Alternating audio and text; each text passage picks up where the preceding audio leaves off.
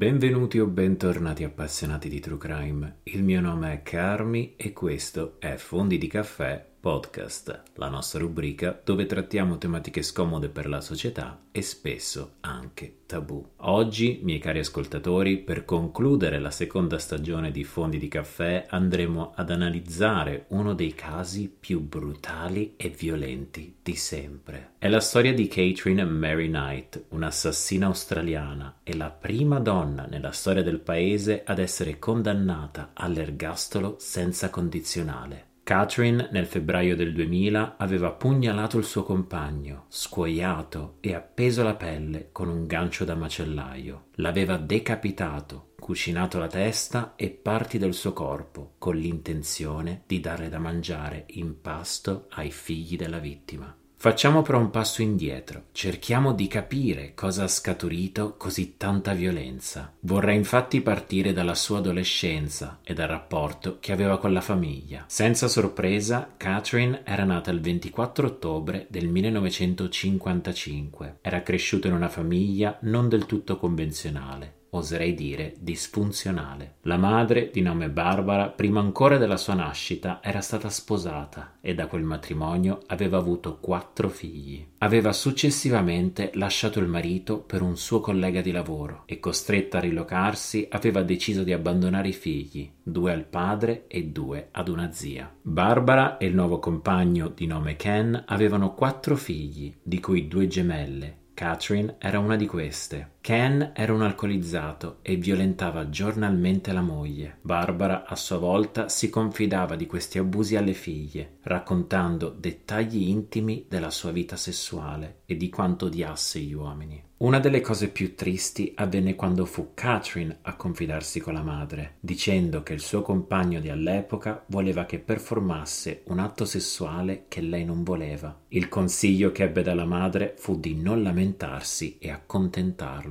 Catherine affermò di essere stata spesso aggredita sessualmente da membri della sua famiglia fino all'età di 11 anni. Precisò che il padre ne era inconsapevole e che non aveva mai assistito né partecipato. Queste terribili aggressioni furono confermate dalla famiglia in corte. Catherine lasciò la scuola all'età di 15 anni, portando con sé grossi impedimenti nel leggere e nello scrivere. Questo però non la fermò nel trovare quello che lei definì il lavoro dei sogni. Dopo aver lavorato in una fabbrica di abbigliamento per 12 mesi, trovò impiego in un mattatoio locale. Era così entusiasta di questo lavoro che in poco tempo fu promossa al reparto di dissossamento e le fu dato un set di coltelli da macellaio tutto suo. Orgogliosa, a casa portava sempre i coltelli con sé e di notte li appendeva sopra il letto, di modo che se avesse avuto bisogno sarebbero stati lì, a portata di mano, un'abitudine che Catherine si era portata sempre con sé.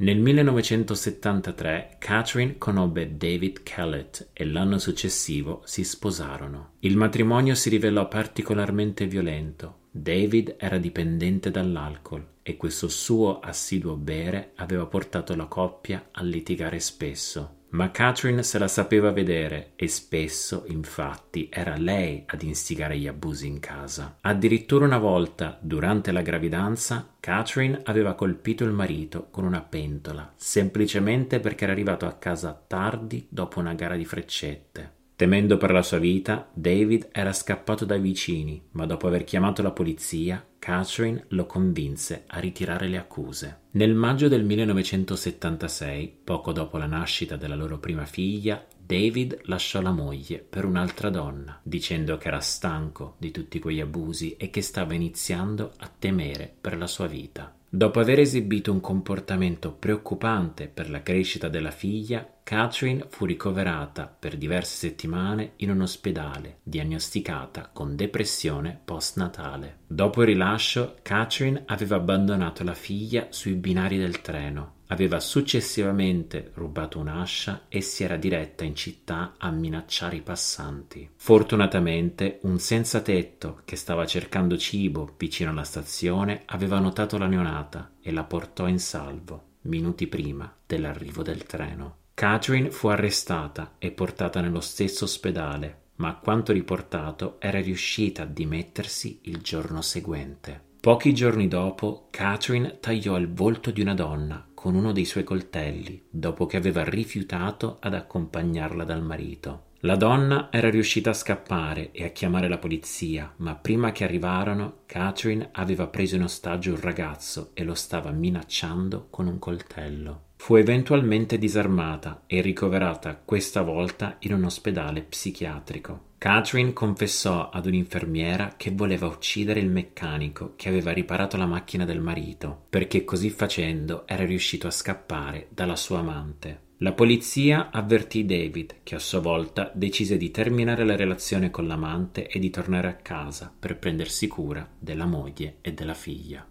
Catherine fu rilasciata il 9 agosto del 1976 e dopo essersi trasferita con il marito e la suocera a Ipswich aveva ottenuto un lavoro in un mattatoio. Il 6 marzo del 1980 ha avuto la seconda figlia con David, ma il matrimonio terminò nel 1984, dopo che decise di trasferirsi a casa dei genitori e successivamente in un appartamento tutto suo. Gli era stato offerto dallo Stato dopo un infortunio sul lavoro che le aveva fatto ottenere l'invalidità. Nel 1986 Catherine iniziò una relazione con un minatore di nome David Sander un'altra relazione lontana dalla stabilità. Catherine litigava spesso con David e in molte occasioni lo cacciava fuori di casa, per poi correre a riprenderselo. La sua idea era quella che non importava quanto lo disprezzasse, lui doveva restare fedele. Per farvi capire quanto Catherine lo terrorizzasse, nel 1987, dopo aver litigato, tagliò la gola al suo cucciolo di cane, che aveva solo due mesi. Questo era per mostrargli cosa avrebbe fatto a lui se solo se ne fosse andato. Nel 1988 Catherine dà alla luce la sua terza figlia e David Sanders si trova ora costretto ad aiutarla economicamente, dando subito un deposito sostanzioso sull'acquisto di una casa. Le discussioni in casa però non finivano mai e dopo l'ennesima Catherine colpisce David al volto con un ferro da stiro e successivamente lo pugnala al petto con un paio di forbici. David Sanders, dopo l'ennesimo attacco, si prese un congedo dal lavoro e decise di scappare. Diversi mesi dopo tornò a casa a trovare sua figlia e scoprì che Catherine era andata dalla polizia per riportarlo, dicendo che era lei la vittima.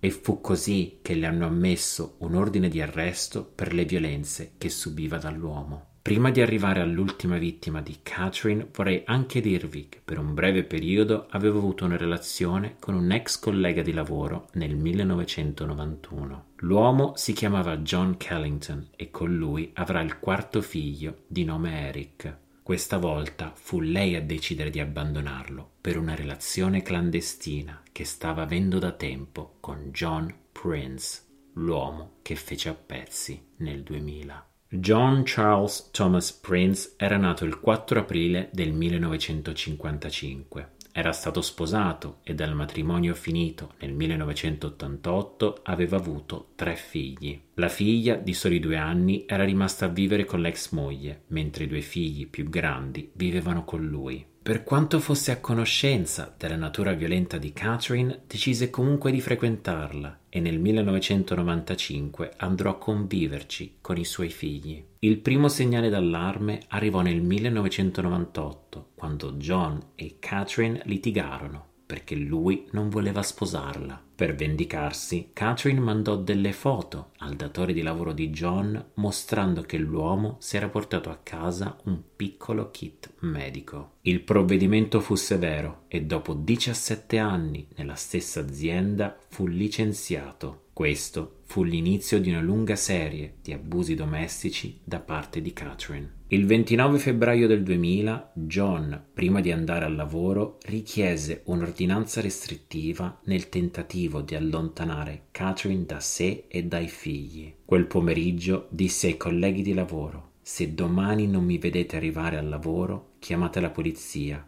Catherine mi ha ucciso. Quando tornò a casa scoprì che Catherine aveva detto ai suoi figli, i figli di John, di andare a fare uno sleepover dai loro compagni di classe. John, per evitare litigi, era andato dai vicini di casa fino alle 11 di sera passate. Una volta tornato a casa era subito andato a letto e in quel letto, poco più tardi, aveva avuto dei rapporti sessuali prima di addormentarsi. Esattamente come aveva previsto, il giorno successivo non si presentò al lavoro. Il datore di lavoro di John mandò un collega a casa sua e al suo arrivo andò a bussare alla finestra della stanza da letto. Lì notò che del sangue era ovunque. La polizia arrivò, sfondarono la porta del retro e nella stanza da letto trovarono la coppia. John era ormai morto da ore e Catherine era in fin di vita dopo aver fatto un'overdose di pillole. La ricostruzione di quello che era avvenuto è terrificante. Catherine aveva pugnalato John con un coltello da macellaio mentre dormiva. L'uomo si era svegliato e aveva provato a scappare, ma dopo un totale di 37 pugnalate aveva perso la vita. Catherine decise a questo punto di usare il suo bancomat e ritirare mille dollari, ma questi soldi non furono mai ritrovati e da allora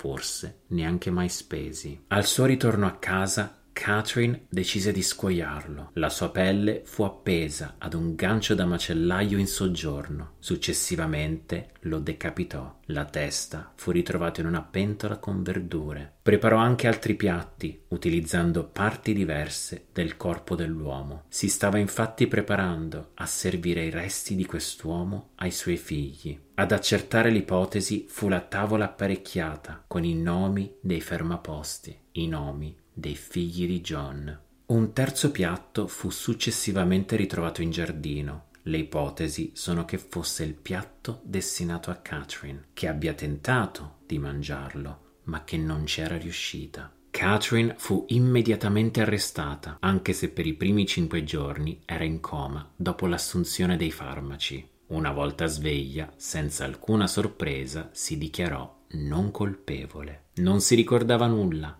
a parte ribadire che era lei la vittima. Durante il processo però confessò di aver ucciso John, ma per il semplice motivo che si era dovuta autodifendere. La sua strategia però cambiò quando decise di provare a giustificarsi con l'insanità mentale. Psichiatri furono chiamati e confermarono che la donna era consapevole delle sue azioni e che l'omicidio non era giustificabile con l'insanità mentale. Dopo il risultato degli psichiatri provò a manipolare il giudice e la giuria. Fingeva degli attacchi di panico, urlava in corte, dondolava aggressivamente sulla sedia. Il giudice però diede la sua sentenza, che all'epoca fu la più severa data ad una donna in Australia, ergastolo senza possibilità di libertà condizionale. Nel 2006 Catherine presentò il suo ricorso dicendo che la sentenza dell'ergastolo era troppo severa per il crimine che lei aveva commesso. L'appello fu immediatamente respinto e Catherine è attualmente dietro le sbarre, dove rimarrà per il resto dei suoi giorni. E siamo arrivati anche oggi al termine di un nuovo episodio di Fondi di Caffè. A malincuore devo ricordarvi che questo è l'ultimo episodio della seconda stagione, ma non disperatevi perché sto già lavorando alla terza, il che vuol dire che tra qualche settimana, sperando il prima possibile,